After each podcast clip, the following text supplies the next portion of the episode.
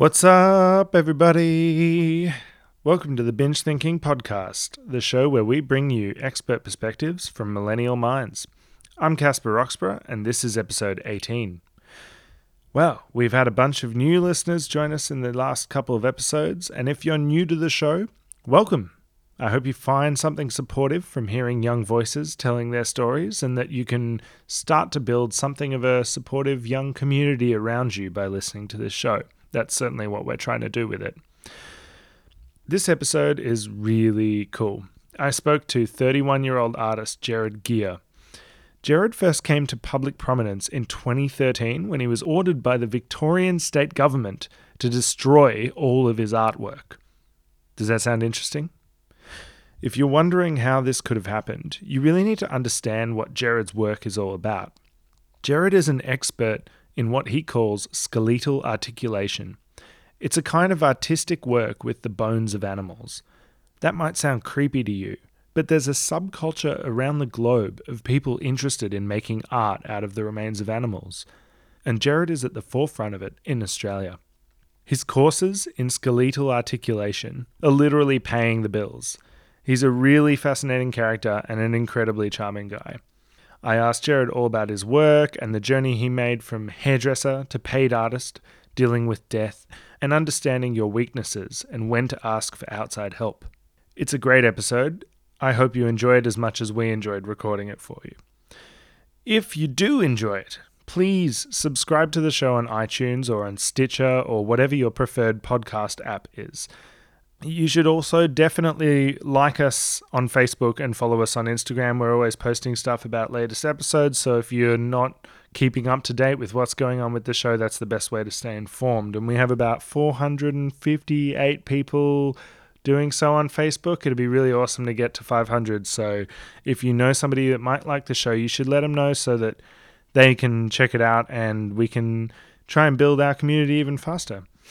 Also, lastly, you can suggest a guest to us for next year's season. We're already booked out for this year, but we're always looking for good guests. So if you know somebody with an interesting story to tell, please definitely let us know about it.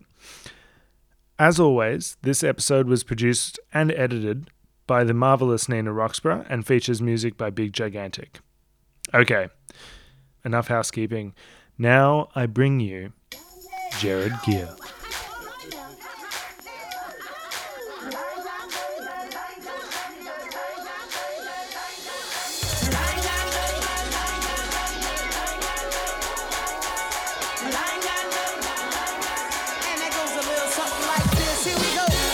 Say that's your biggest show?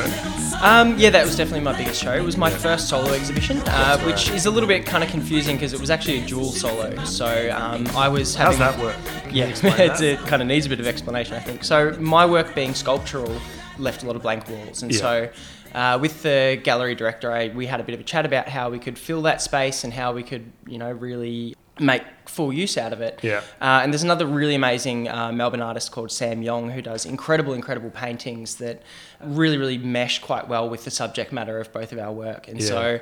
Um, so he had his first solo show as well. So his work was all across the walls, and my work uh, took the space in between. So, yeah. And so, but you still call it a solo show, even though there were two artists in the show. So how Yeah, does yeah. that work? Like for those outside of the art scene, such yeah, as well, myself. it's it's kind of interesting. You know, there, there are a lot of different gallery spaces that do similar things. You know, they may have two different rooms or two different spaces. Uh. This gallery just has the one space. Um, Hmm. Uh, and so, yeah, basically, both of them were, were kind of contained because um, Sam's work took up, when you walked in, uh, all the walls along the left hand side and the wall directly at the back of the gallery. Um, Yeah. And my work took the centre of the space uh, and the far right wall. So, Yeah.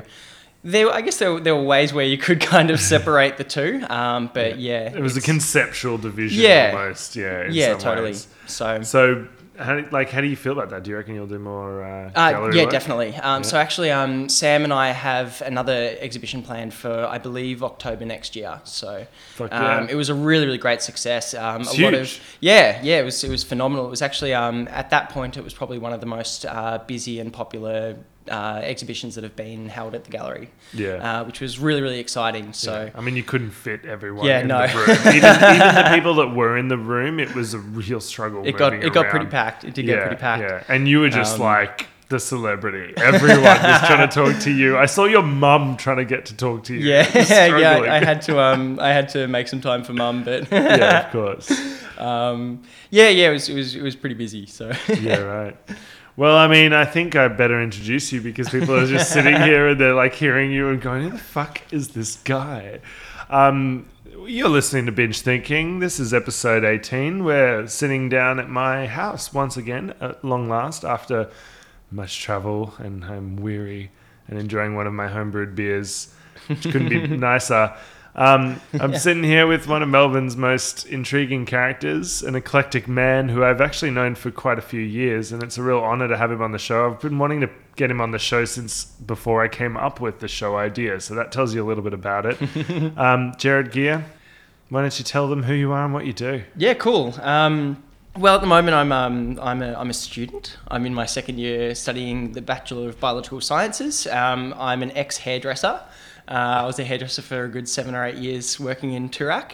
Yeah. Um, but pretty much for, for the last 10, 10 or so years, I've been pretty fascinated with anatomy. And I've been, I suppose, exploring that through a creative aspect for the last couple of years through a combination of sculpture, jewelry, wearable arts, and yeah, basically, I'm, a, I'm an artist. An Of many, artist. many fields. An artist obsessed and, and inspired by anatomy and all things. yeah. Um, it's kind of hard to put a pin on it, really. It is hard. It is hard. So I mean, like, let's let's just go into a little bit of the detail and cover some of those, you know, the different aspects of your art because there is a lot to it. There is a lot. um, and there's a kind of a big story behind it as well. Totally. So. Let's start with the big ticket item in my book, which will always be the way that I describe you to people, which is to say he's a self-taught taxidermist. Yeah, so so taxidermist is the one that I find really funny because taxidermist is what I'll say when I kind of can't be bothered really explaining what I'm into. It's kind of the easiest way f- to give people a bit of an understanding. So tell people Um, who they all right, so people know. who don't understand what taxidermy is, taxidermy is when you uh, basically uh, remove the skin of an animal and preserve it and then mount it so that it appears lifelike. What I do is kind of the opposite of taxidermy in a lot of ways because, um, you know, what a taxidermist preserves is the skin and they want to create a natural, lifelike, um, you know, interpretation of that animal. This is like the hunter that wants to mount the moose or the bear Yeah, absolutely. or whatever. Uh, That's that's- ta- that's where- taxidermy. Yeah, that's probably That's- its most famous. Absolutely, and you see it. You see it a lot in museums, and you know it's got a really, really strong roots in biological understandings of the world. And, Yeah. Um, but yeah, these days it is kind of more associated with hunting. Absolutely. Mm. What I kind of am more interested in doing is actually taking everything that a taxidermist doesn't want. So all of the insides, all of the bones, all of the inner machinery of the animal, Mm. cleaning them, preserving them, and utilizing them to create sculptures uh, that kind of blur the line between imagination and potential biological possibilities. Um, so I like to use the bones to create fantasy animals and different creatures that provoke the viewer to question, you know, whether it is or isn't a real thing. So That's wicked. yeah, Yeah. And I Yeah. mean, so where do you come up with these ideas of these creatures? I mean, I'm always fascinated by fantasy. So, you know, there are a lot of kind of chimera creatures in my work. You know, you'll see quite a few dragons. I've kind of been making a lot less dragons since Game of Thrones started, to be honest. I feel like there's a lot of dragons right now. But that said, I still kind of do go there every now and then. Yeah. Um, I'm really interested when I do create my works to try to envision what that animal might have looked like when it was alive and try to give it the biological structures that would enable it to actually move and actually exist if it were to be a real thing. Yeah. Um, so the the inspirations come from a lot of different places, but usually they kind of start with an emotion. I kind of connect with a bit of a feeling that that I want to work out a way of displaying, and then I start from there and I build it up and build it up into a creature, uh, and try to create and capture as much of that emotion as I can in the imaginary being that I create. So, So, you know, I'm, th- I'm I'm hearing you talk and I'm picturing all of your work in my head, but a lot of people probably, I would say, definitely the majority of people listening would never have seen your work before. yeah, so, probably right. so can you describe a bit like just the actual materials that you're using Yeah, like sure. there's the insides and stuff and just you know so when you're talking about like building stuff what are you building like and how are you building it Totally. So I use um, I use uh, animal bones as my predominant medium. Yeah. Um, so they can come from a lot of different places. So, you know, often they'll come from vets, you know, they'll be donated to me from people's pets that have died. Um, they'll be, you know, things that I found on the side of the road, provided they're not native. Um, yeah, I basically try to source them from as many different places as I can. Yeah. Um, but yeah, so basically what I'll do is I'll clean and process the bones, and then when it comes to sculpting them, I'll work out the correct anatomical orders that I want things to go in. I'll usually make changes here and there depending on how I want that animal to kind of sit. But piece by piece, bone by bone, I'll build the creatures that I'm making Yeah. up from, yeah, From the ground up? From the ground up. So you're talking like you start with a foot or a skeletal Yeah. tool, whatever it is. It might be a claw or, or Yeah, something. yeah. And you'll put that together and then start putting together a leg and or a wing or whatever. Yeah, totally. It can come in a lot of different ways. Like I find quite often I'll usually start with the chest and the rib cage. So like anywhere from, you know, maybe the pelvis up to the base of the neck. Yeah. Um, I really kind of like to create the shape in the body first and then build the arms and legs onto that. And I Yeah. try to make everything a little bit adjustable as I go. So creating lots of armatures between the bones and you know, that allows me a little bit more flexibility in pose. So, So- usually starts in the center and kind of radiates outwards. Yeah, yeah. I guess So- that would make sense. It Yeah. would make it a lot easier to manage if you got Yeah. you know the proportions and everything like that. if you just build this giant wig and they go, oh shit, Yeah. now I'm going to build a really big body. I don't know if I have the materials for it. so immediately, it's starting to make a lot more sense why you're studying biological sciences. Yeah, totally. Um, so talk to me a little bit about how, yeah, studying the science behind the body and the anatomy is, Well- is kind of building into your art. Well, it's, it's kind of been a really interesting thing, right? Because when I first got really interested in this kind of work, I was completely self-taught. I basically mm. just kind of experimented, did a lot of trial and error with you know everything that I was doing, everything that I was cleaning. I would watch animals slowly decay over time, and I'd pay really, really close attention to where all of the bones sat and what kind of went where. Yeah. Um, so a lot of my early learning was very visual, um, and then you know as the bones were processed, it became very tactile. You know, I'd play with the bones, I'd feel them, I'd kind of work out where everything sat in that kind of way. And then over the last few years, I started wanting to actually learn a little bit more about what I was doing. Like I didn't know the names for a lot of the bones that I was working with. You know, I knew like femur and humerus, but I didn't know that the bones in the arm were called the radial and ulna. I didn't know, you know, there's there's a whole bunch of things that I didn't know. Yeah. And so I started slowly teaching myself the actual language of science. And the more I started teaching myself that language, the more interested in it I became. Um, and yeah, it just kind of hit this tipping point where I was like, no, I really just need to study. um, so yeah, it's really cool. Like, you know, now I'm, I'm, I'm halfway through my degree at the moment and um, it's kind of ironic. Uh, last week, I actually did my first ever guided dissection, um, which, which is really ironic, particularly given that for the last, you know, year and a half, I've actually been running um, skeletal articulation workshops in, you know, where I basically teach groups of people how to do all of the things that I do. Yeah. part of that is actually the skinning and evisceration. Mm. Um, and so while I, you know, have learnt the name and how to identify all the organs, this was the first time I've ever actually done it in a guided scientific Yeah. way. So Yeah, it was in just the formal process. Yeah, it was- it was did- really it diff- fascinating. was it different? it was to the way very different. Yeah. Uh, there was a point in which I was actually almost crying. Um, it was kind of, it was kind of not not, not emotional. Well, a Yeah. little bit emotionally. It was it was, Yeah. it was a full on thing. But um, so one thing that I, whenever I do skeletal articulation with smaller animal specimens, like one of the the spaces where I find the most beauty exists is within the thoracic region. So uh, all of the ribs and the intercostals and the sternum and the way that all of that comes together. And so Mm. you know, whenever I'm at home preparing an animal, um, I take so much care to really, really, really carefully remove the skin to make sure that I'm not damaging any of the bones. Yeah. Whereas in the anatomy, in the dissection class, we were taking a pair of scissors and slicing through the intercostals and actually cutting the entire front part of the rib cage off, which to me just felt completely Yeah. different from everything that I would normally do. Mm. So you really straddle this line between the science and the art so Yeah. strongly in what you do. Like you get to see quite clearly like the same process but done for different reasons and how Yeah, totally. you know, one butchers the other and vice Yep. versa in a way. You know, no pun intended. Yeah. well, Yeah. It's, it's, it's, it extends further than that as well. Like um, Rest in Pieces, the business that I run my, my skeletal classes through, also run mouse taxidermy workshops. Yeah. Um, and whenever they skin the mouse for taxidermy, they'll do things like cut the bone at the wrist, which to me just feels criminal because you know you could very easily just slice through it with a scalpel, but Yeah. for the purposes of taxidermy, it's not necessary. And so, you know, all of the different applications where animals are used. Uh, in this kind of manner, all use very different processes. And so, Mm. yeah, when you're strictly in love with one, seeing it in the other is a bit of a bastardization Yeah. of sorts. So, So, what did you call it? That skeletal articulation. skeletal articulation. Yeah. Can you explain? So, an articulation is basically the connection of two bones that allow movement. So, Mm-hmm. you know, the bones in your elbow between your humerus and your radial and ulnar is an articulation.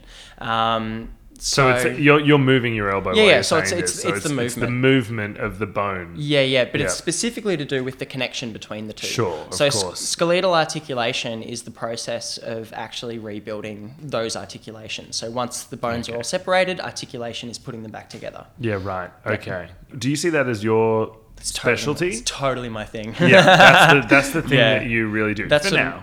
Yeah, I mean, I'm. It's kind of funny. Like, I mean, I do go through a lot of phases. Like, um, uh, so for the last maybe two years, I've been uh, experimenting and really refining the techniques of diaphanization.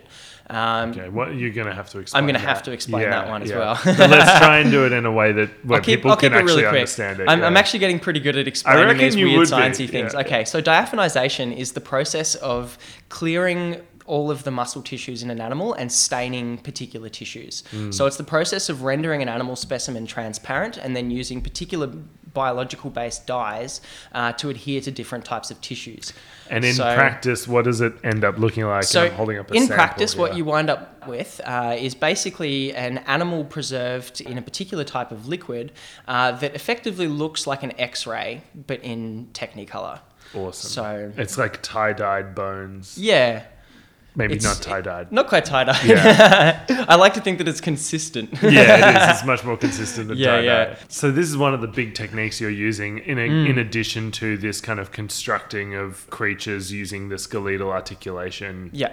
you know, approach, shall we say? And Yeah, I, yeah, forgive me if. I'm kind of butchering Yeah, no, how no, you would no, it's, describe it's it, quite but accurate. Yeah. yeah, yeah. Okay, so it's, it's at the moment it's really like these two things that you're doing in in your creative work day to day. Yeah. At the moment. Yeah, yeah. Yeah. So- So, do you think that you're going to end up at a point where you're going to say, well, I can't make the creature like that because it wouldn't work in, in this magical world that I've invented in my head where this creature exists. It's going to impact in this. Do you, do you feel like the science is starting to affect how you create new Um, creatures? or it already it already has. Like you know, when I reflect on some of my earlier works, I'm just I just kind of laugh sometimes and just like that would be biologically awkward. um, so yeah, I mean, I've definitely developed a lot of the processes by which I develop the animals that I create Mm. now. So um, I really hope to continue refining that in the future as well. Yeah. But you know, with understanding different anatomical structures, I've been for the last probably three or four months, I've been massively nerding out on fish. Yeah. Um, with a mammal, you've you've basically you've got two parts of a skull. You've got the the main skull and you've got the lower mandible. Hmm. Whereas with fish, everything is all of these individual little plates that all overlap and run over each other. There's no particularly obvious points on the bone where they actually connect together.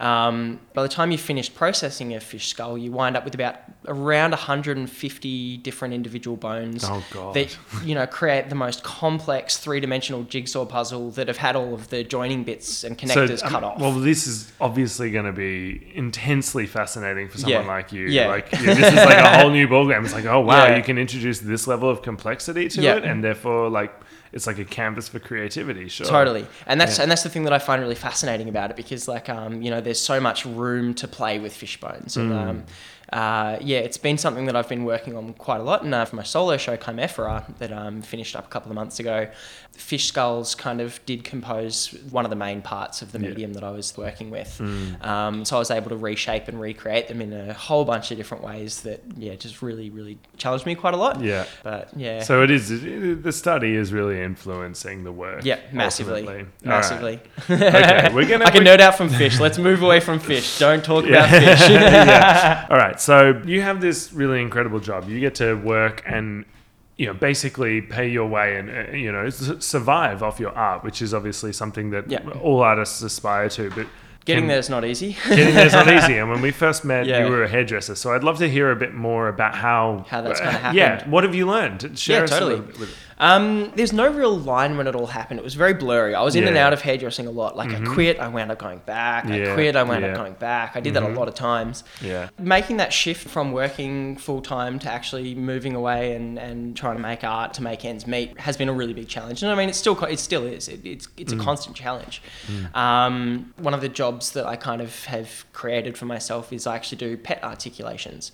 Mm. So when somebody's pet has died, you know.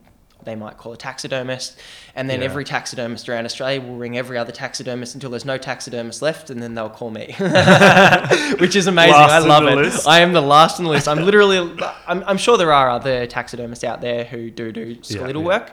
Um, I mean, I personally know of a couple, but to be honest, not many people really like doing pets because it's quite an intensive process for a lot of yeah. people. Yeah. Um, so, but people come to you with their pets. What are they asking for?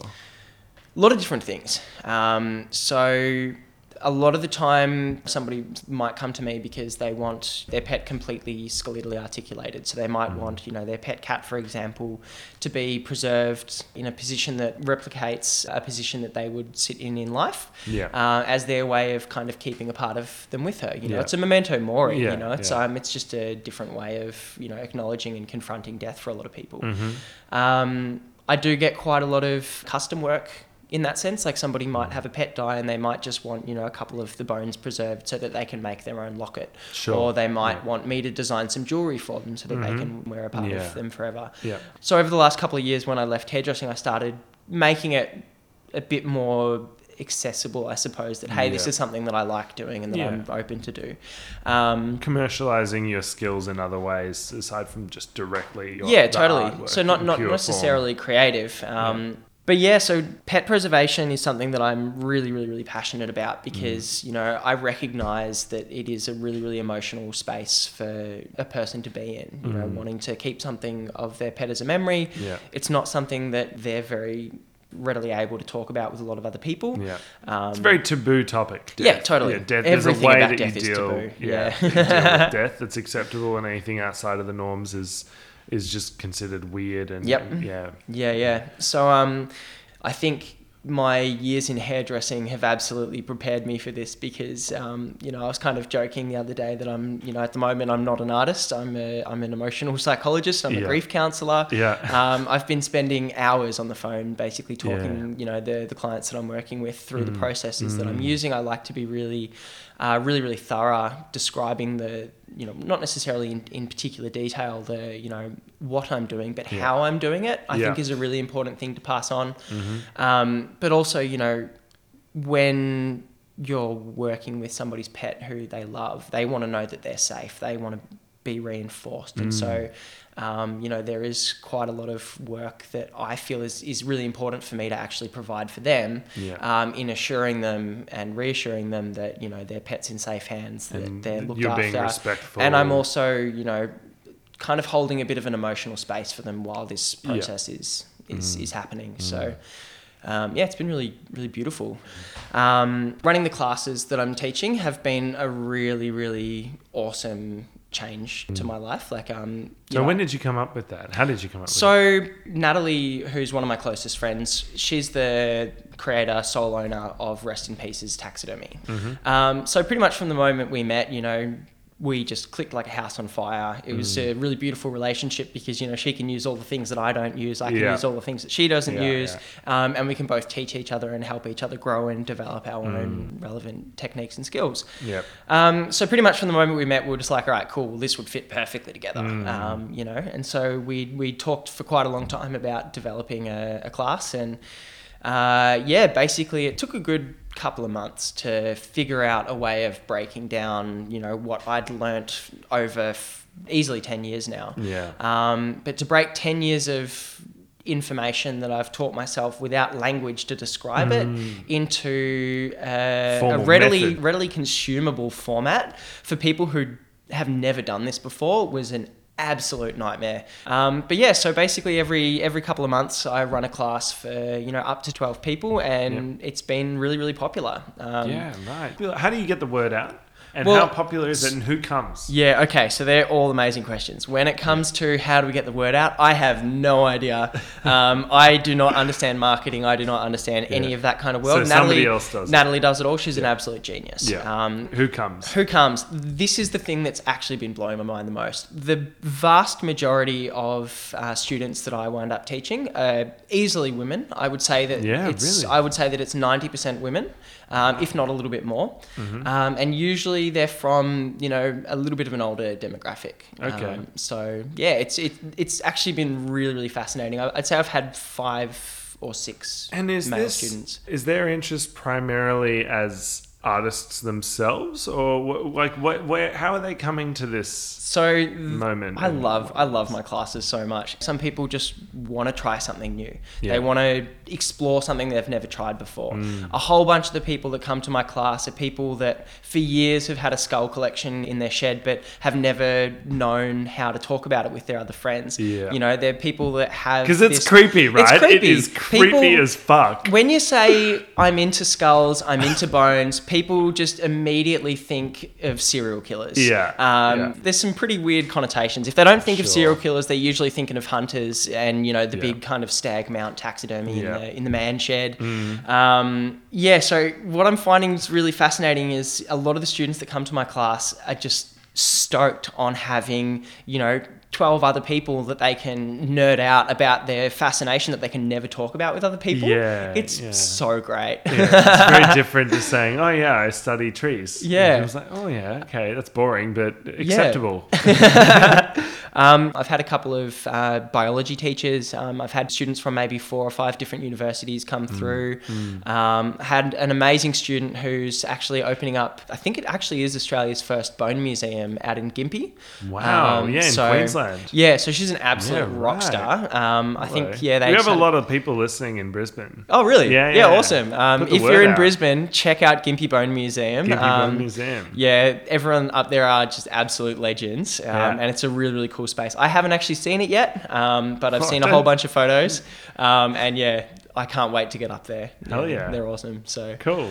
yeah, So you started these you started these classes, and Yep. now you're making money. Yeah, the classes are pretty much my my bread and butter, um, and it is kind of interesting because there's kind of a couple of different ways in which I look at the way that I have to work with the money that I am making and that I'm earning. You know, whenever I sell my work through an exhibition, I will spend all of that money on my next series of art supplies or different Yeah. creative things or setting myself up for the next show. So Yeah. there's pretty much no chance of saving any money from an art exhibition.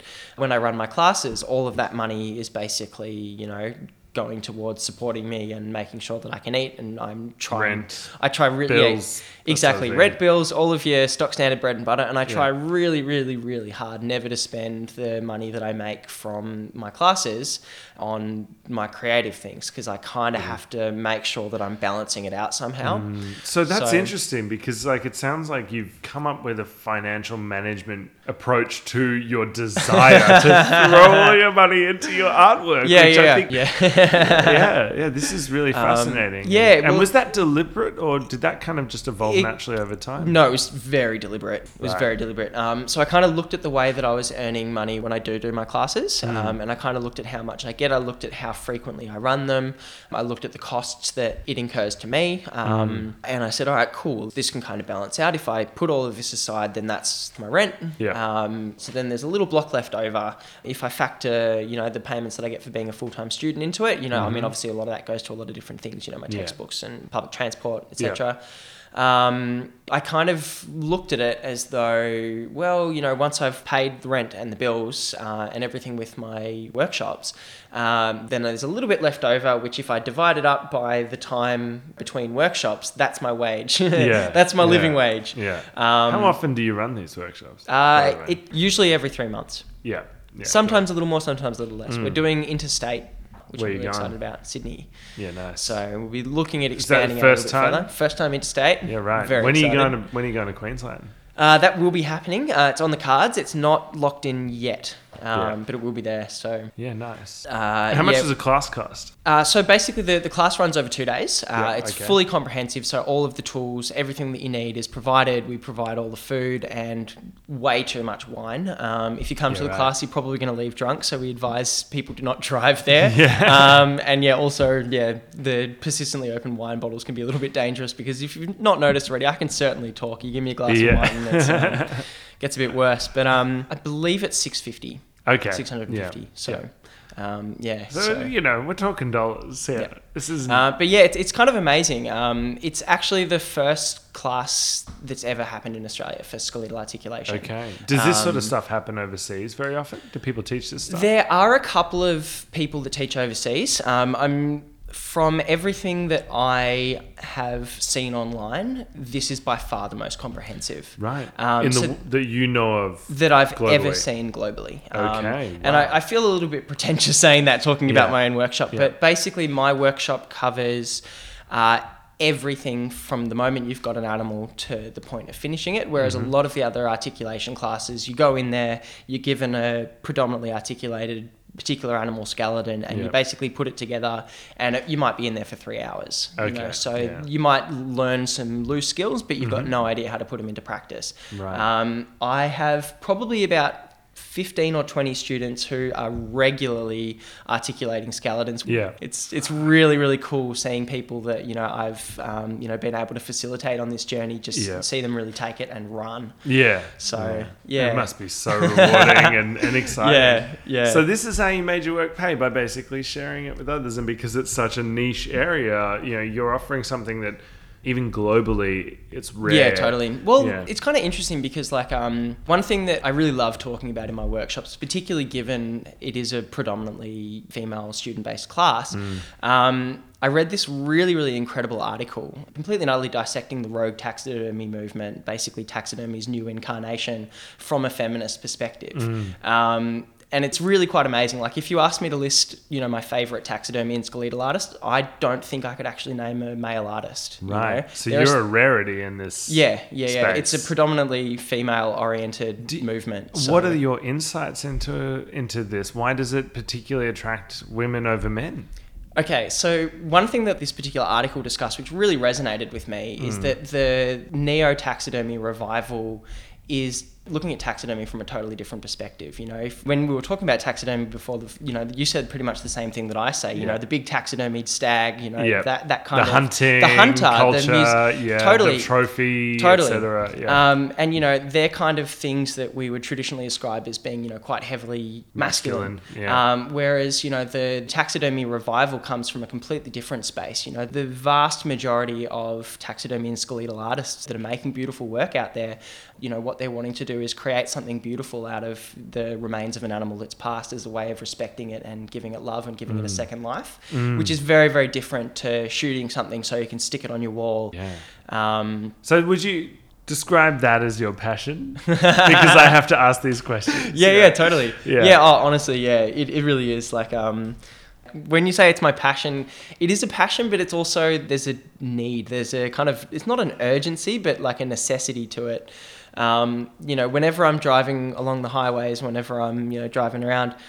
I can tell when there's an animal nearby. I can feel it. I'll Yeah. pull over on the on the side of the road. I'll step out, and there's you know something that's been hit right on the side of the road that I would never have been able to see from the road, but I'll just I'll know it's there. What do you mean? Like that's that's Yeah. weird, man. That's, that's like Um, psychic shit. you Yeah, know? How yeah, does I that know, and I work? don't really believe in all that Yeah, psychic yeah, yeah. shit. But, what, like, do- what do you know- think's going on there? Um, Are there just that so many dead animals that if th- you've got there a are vibe and there you are can- a lot of dead animals. Um, I don't really know how to describe it. I mean, I've been picking up roadkill and you know working with it for you know easily ten years. That was kind of that was where my work started. Mm. Yeah. You know, it started out of this passion for you know seeing an animal on the side of the road that people would walk past and say they'd view it as trash or not Yeah. kind of love it or respect it. I'd want to take that and cherish it.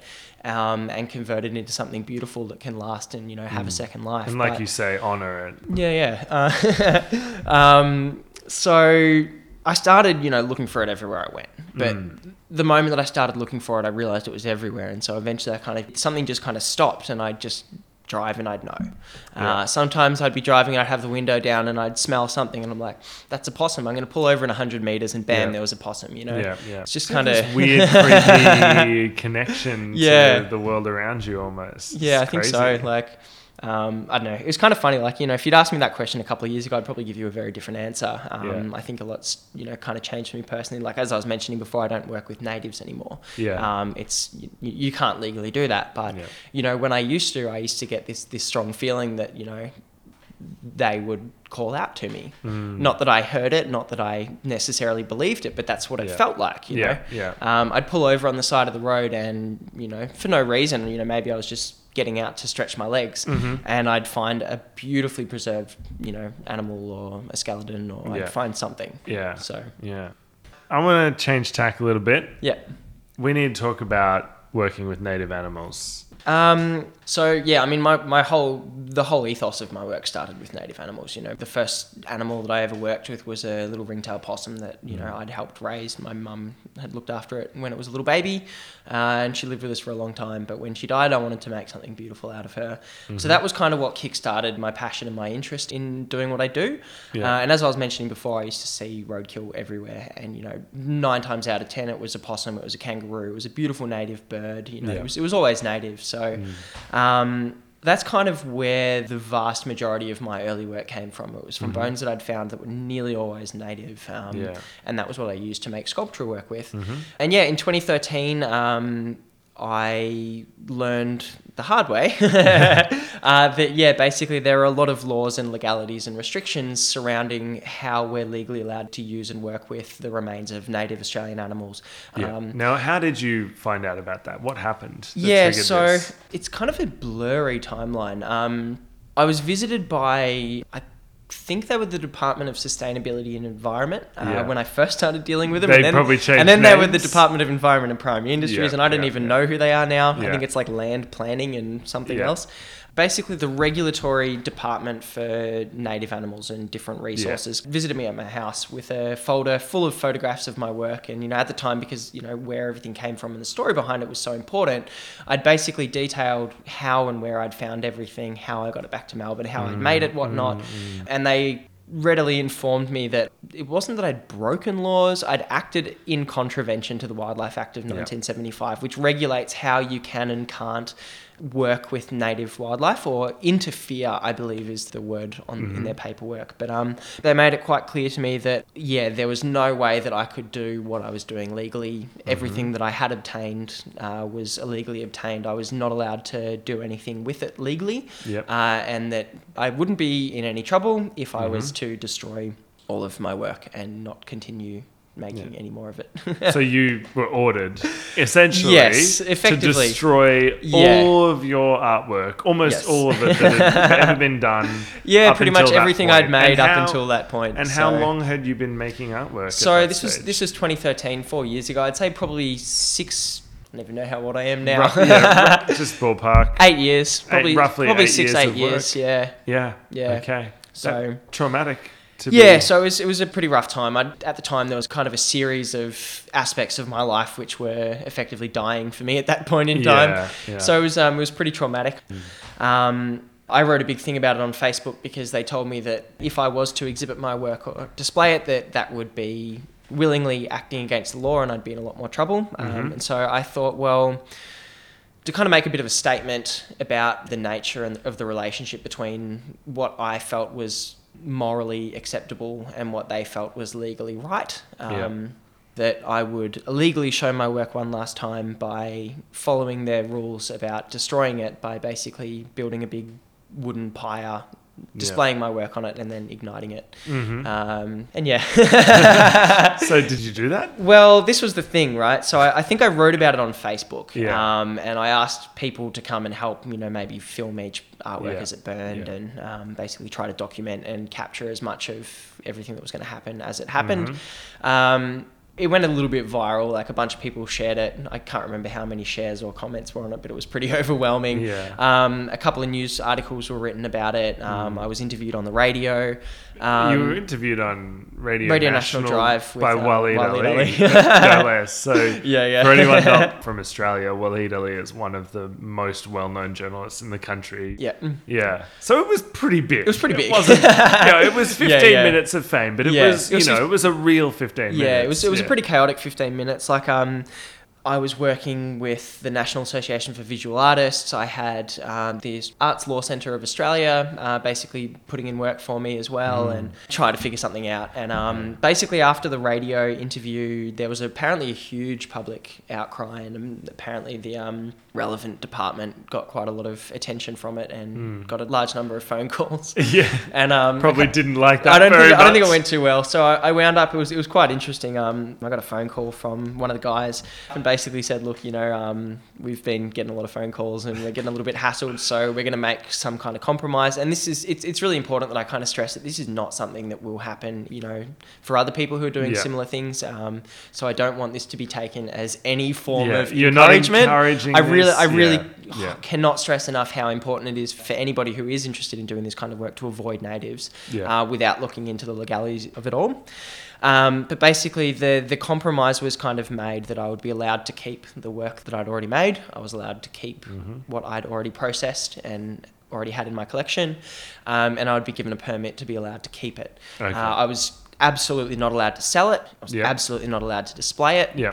But photos of it or anything that was not the physical object itself Mm-hmm. is completely acceptable. Okay. So it was a really interesting um, kind of middle ground because at first I was absolutely jubilant. I was like, this is fantastic. I can keep my work. I don't have to destroy Mm. it. But then it kind of dawned on me that it means that I can no longer create work in the same vein. It means that Mm. I can't show anything. It means that I can't do anything with it. And it was kind of like this huge creative block. Paralysis, in a way. Um, Yeah, completely. And then you Yeah. had this block you had to overcome. yeah, well, What came next? Um, I don't think I actually made art for almost two years after that, to be honest. Wow. Um, it was a really, really long time. Um, I didn't see the point in anything. I mean, I've always been a nihilist, but I've always been a kind of cheerful nihilist. Yeah. But that point in time, it was just kind of like, well, I don't know what I can do. Yeah. Um, and I think at that point as well, like I had a bit of a different ethical and kind of moral standpoint on it. For me, it was really important to work with native animal bones, predominantly at the very least, because I'm Australian and I love this country. I love the diversity of flora and fauna here, and I think there's just so much beauty in that. Mm. Um, and that was kind of something that I was wanting to celebrate in more so than the invasive things that destruct and destroy all of the the native animals and Mm, wildlife. So it kind of felt It can be hard for people outside the country to understand, but there's this really Yeah. weird kind of relationship that Australia has with its flora and fauna because it's unique It's to so- the country, so unique. and it's had there's like foreign species of plants and animals have had such a negative consequence on the environment. Yeah, it's a very, very different thing. So Hmm.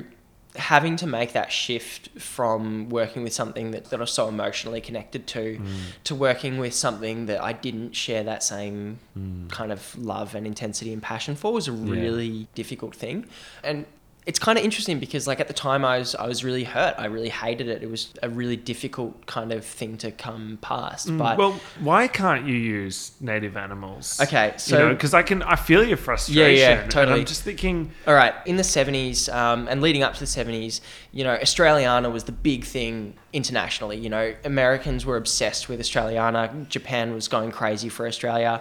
And as a result of that, our native, unique flora and fauna was highly valued over there. Yeah. And so there were a lot of taxidermists that were going out there and culling native Australian animals, taking them home, taxiderming them, and selling them to. Mm. Um, so it was basically like a black market trade, but it wasn't black market because there were no rules regulating it. Okay. Uh, anyway, there were a number of species. uh, I'm pretty sure that um, the uh, red-tailed black cockatoos were one of them uh, that were actually hunted to near extinction Mm. as a result of the booming desire for them on the Yeah. international market. Yeah. Um, and so to counter this trade, the Wildlife Act was put into place. Yeah. Um, I do think it would be pretty cool if there was some kind of more openness and more accessible way for people who are interested in this to do this kind of work. But I also do recognize the potential damage that you know can come from So it's about feeding into a commercial trade that might Yeah. then lead to poaching. Yeah. Because obviously roadkill is roadkill and Yeah. you're not killing anything by Yeah, looking at that. But, But how do you monitor it- that? You know, Of course. how do you control it? It's and, it's and also it fuels demand and then it increases the Exactly. incentive. So yeah, yeah. Okay. No, that makes sense. yeah. So how did you how did you find your way into what you do now? Well, what, and what changed? And that's that's after the thing that's so funny, right? I think um, you know, I was always fascinated by the bones and you know, seeing everything kind of come together, but I'd never really done naturalistic articulation before. Yeah. Um, and so that was kind of my little, I guess, my segue back into the creative world. You know, was like, well, maybe I'll try to refine the technique of actually replicating life. You know, I'll try to deepen my anatomical understandings with everything. So, yeah, basically started trying my hand at naturalistic articulation. Yeah. Yeah. So quite a journey you've been on. Um, I'd like to ask you one last question, just thinking about the audience in mind, and for those young people that are listening that have their own creative pursuits that they dream of getting off the ground. I'm wondering if you have any thoughts or any advice or any consolation, maybe, because it's not always so clear um, uh, for them about how they might go about achieving some self sustainability in Yeah. their work. Whoa, that's a it's such a tough question. Yeah. Um, well, it's never easy. Is the Mm. first thing. Um, it's persistence and dedication and just constant trial and error are really, really, really important things. Mm. Um, and I think one thing that I've kind of recognized is that sometimes it is really important. For example, for me as a creative artist, there are certain things that, you know, maybe aren't super inspiring for me to create. You know, I'd love to spend all my time making big, extravagant, crazily complex sculptures that are the peak of my creative ideals. Mm. But sometimes it's really awesome to come back to reality a little bit and just kind of say, all right, cool, you know, people are interested in the work that I'm making, but Yeah. if I'm only making big, huge, amazing sculptures, I'm probably not going to be able to sell as many as I might like Yeah. to.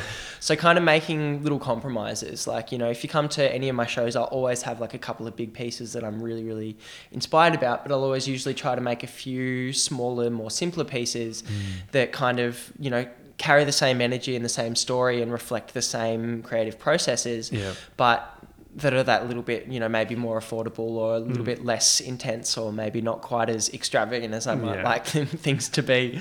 Middle Um, class art yeah. products. That, Yeah, you know, yeah. For the for the everyday consumer, the mum and dad investor. Yeah, yeah. yeah. Um, Just get your um, business wits about you. Figure out what makes money. yeah, I think the main thing is when it comes to business as an artist is like that's something that I do not understand. I'm terrible at business. Um, it's been really awesome, kind of actually acknowledging that and talking to people who do that professionally, people who understand this stuff, and getting advice from people who understand those kind of things. Um, you know, as much as I can, I recognize well that's going to take so much more of my creative and emotional energy than I actually have to give. So it's a far better idea for me to pay other people to deal with it. Yeah. So, you know, I outsource as much as I possibly can when Yeah. there's things that I can't deal with. Yeah. But That's no, that's it's, great. Um, yeah, it's hard. Yeah, it is, but that's pretty sound advice, I'd say. Um, well, Jared Geer, it's been a goddamn pleasure, mate. And you know what? We didn't get to talk about it, but you've gone viral before. so it's gone crazy viral, and I find it absolutely hilarious. I've, um, How did it happen? So I shared a photo of uh, five diaphanized fish on my Instagram account, and yeah. So these are the fish that are died. Tra- yeah, the ones that are yeah, rendered yeah. transparent and, and dyed and stained. And um, basically, that got shared by a really, really popular account um, with you know thousands of followers Mm. On Instagram? on Instagram, and so they shared it, and we're like, "Oh, this work by you know Articulated Imagination Mm-hmm. is amazing." Mm. Um, and eventually, some meme lord, some meme, some fucking meme lord page, and I love what they did. I fucking love it. Yeah. They basically captioned um, the photo of my diaphanized fish uh, with the headline Whole Foods are selling dead fish in a bottle for $30. and the amount of people that believed it is just astronomical. All these Yeah. people are commenting and going, that's fucked, that's messed up, Yeah, rah, yeah, rah, rah. yeah. It's gone it's gone ridiculous. Like um I've managed to track, I think, about 45 different versions of that image that have gone around, and there's like over a million likes, over Wow. um, over Jesus. half a million comments. It's just gone Yeah. ridiculous. It'd be amazing if all of them were credited. Yeah, yeah. um, but you know, there's there's problems that come with you know with with with that kind of popularity. You know, Mm-hmm. I've, I get a lot of you know angry vegans making a lot of assumptions about my work and where it comes from. Yeah, and, yeah. You know, I've got plenty of time to explain it to people who ask questions, Mm-hmm. but you know, when people want to make assumptions and roll with them, I don't really have time for it. Yeah. Especially Um, when you got a million of them to deal with. All right, man. Well, thank you so much Yeah. for coming on the show it's on Binge pleasure. Thinking. Um, you know, one of these days we'll get you coming back when you're even bigger and better. But before I let you go, do you just want to tell people listening how they can follow your work? Yeah, Look cool. at your work. Check it out, Yeah, by the way. It's fucking insane. like, it's one thing to hear about it described, but Yeah, cool. Yeah. Um, well, first of all, you can Google me, uh, Gerard Geer. Um, I say Jared, but it's pronounced Gerard. yeah, how do you spell that with a G E R A R D. Yep. Geer, G E E R. Yep. Uh, website's currently in progress, but if you want to sneak a peek, it's I think pretty much all that's really remaining is my ethos section. I love that the last thing that I've done is the most important. It's kind of kind of ironic, right? Um, so that's uh, jared-gear.com. Mm-hmm. Um, and yeah, Instagram, I'm articulated underscore imagination. And for the coursework? Basically, you can find links through it through my website, um, Mm-hmm. but also if you Google "rest in pieces" taxidermy, um, yeah, they're amazing. So Yeah. you can find it all through there. So There you go. Yeah. All right. Well, thanks, Jared, for coming to Binge Thinking, and thanks everybody Thanks for for listening. Caspar Roxburgh saying peace out.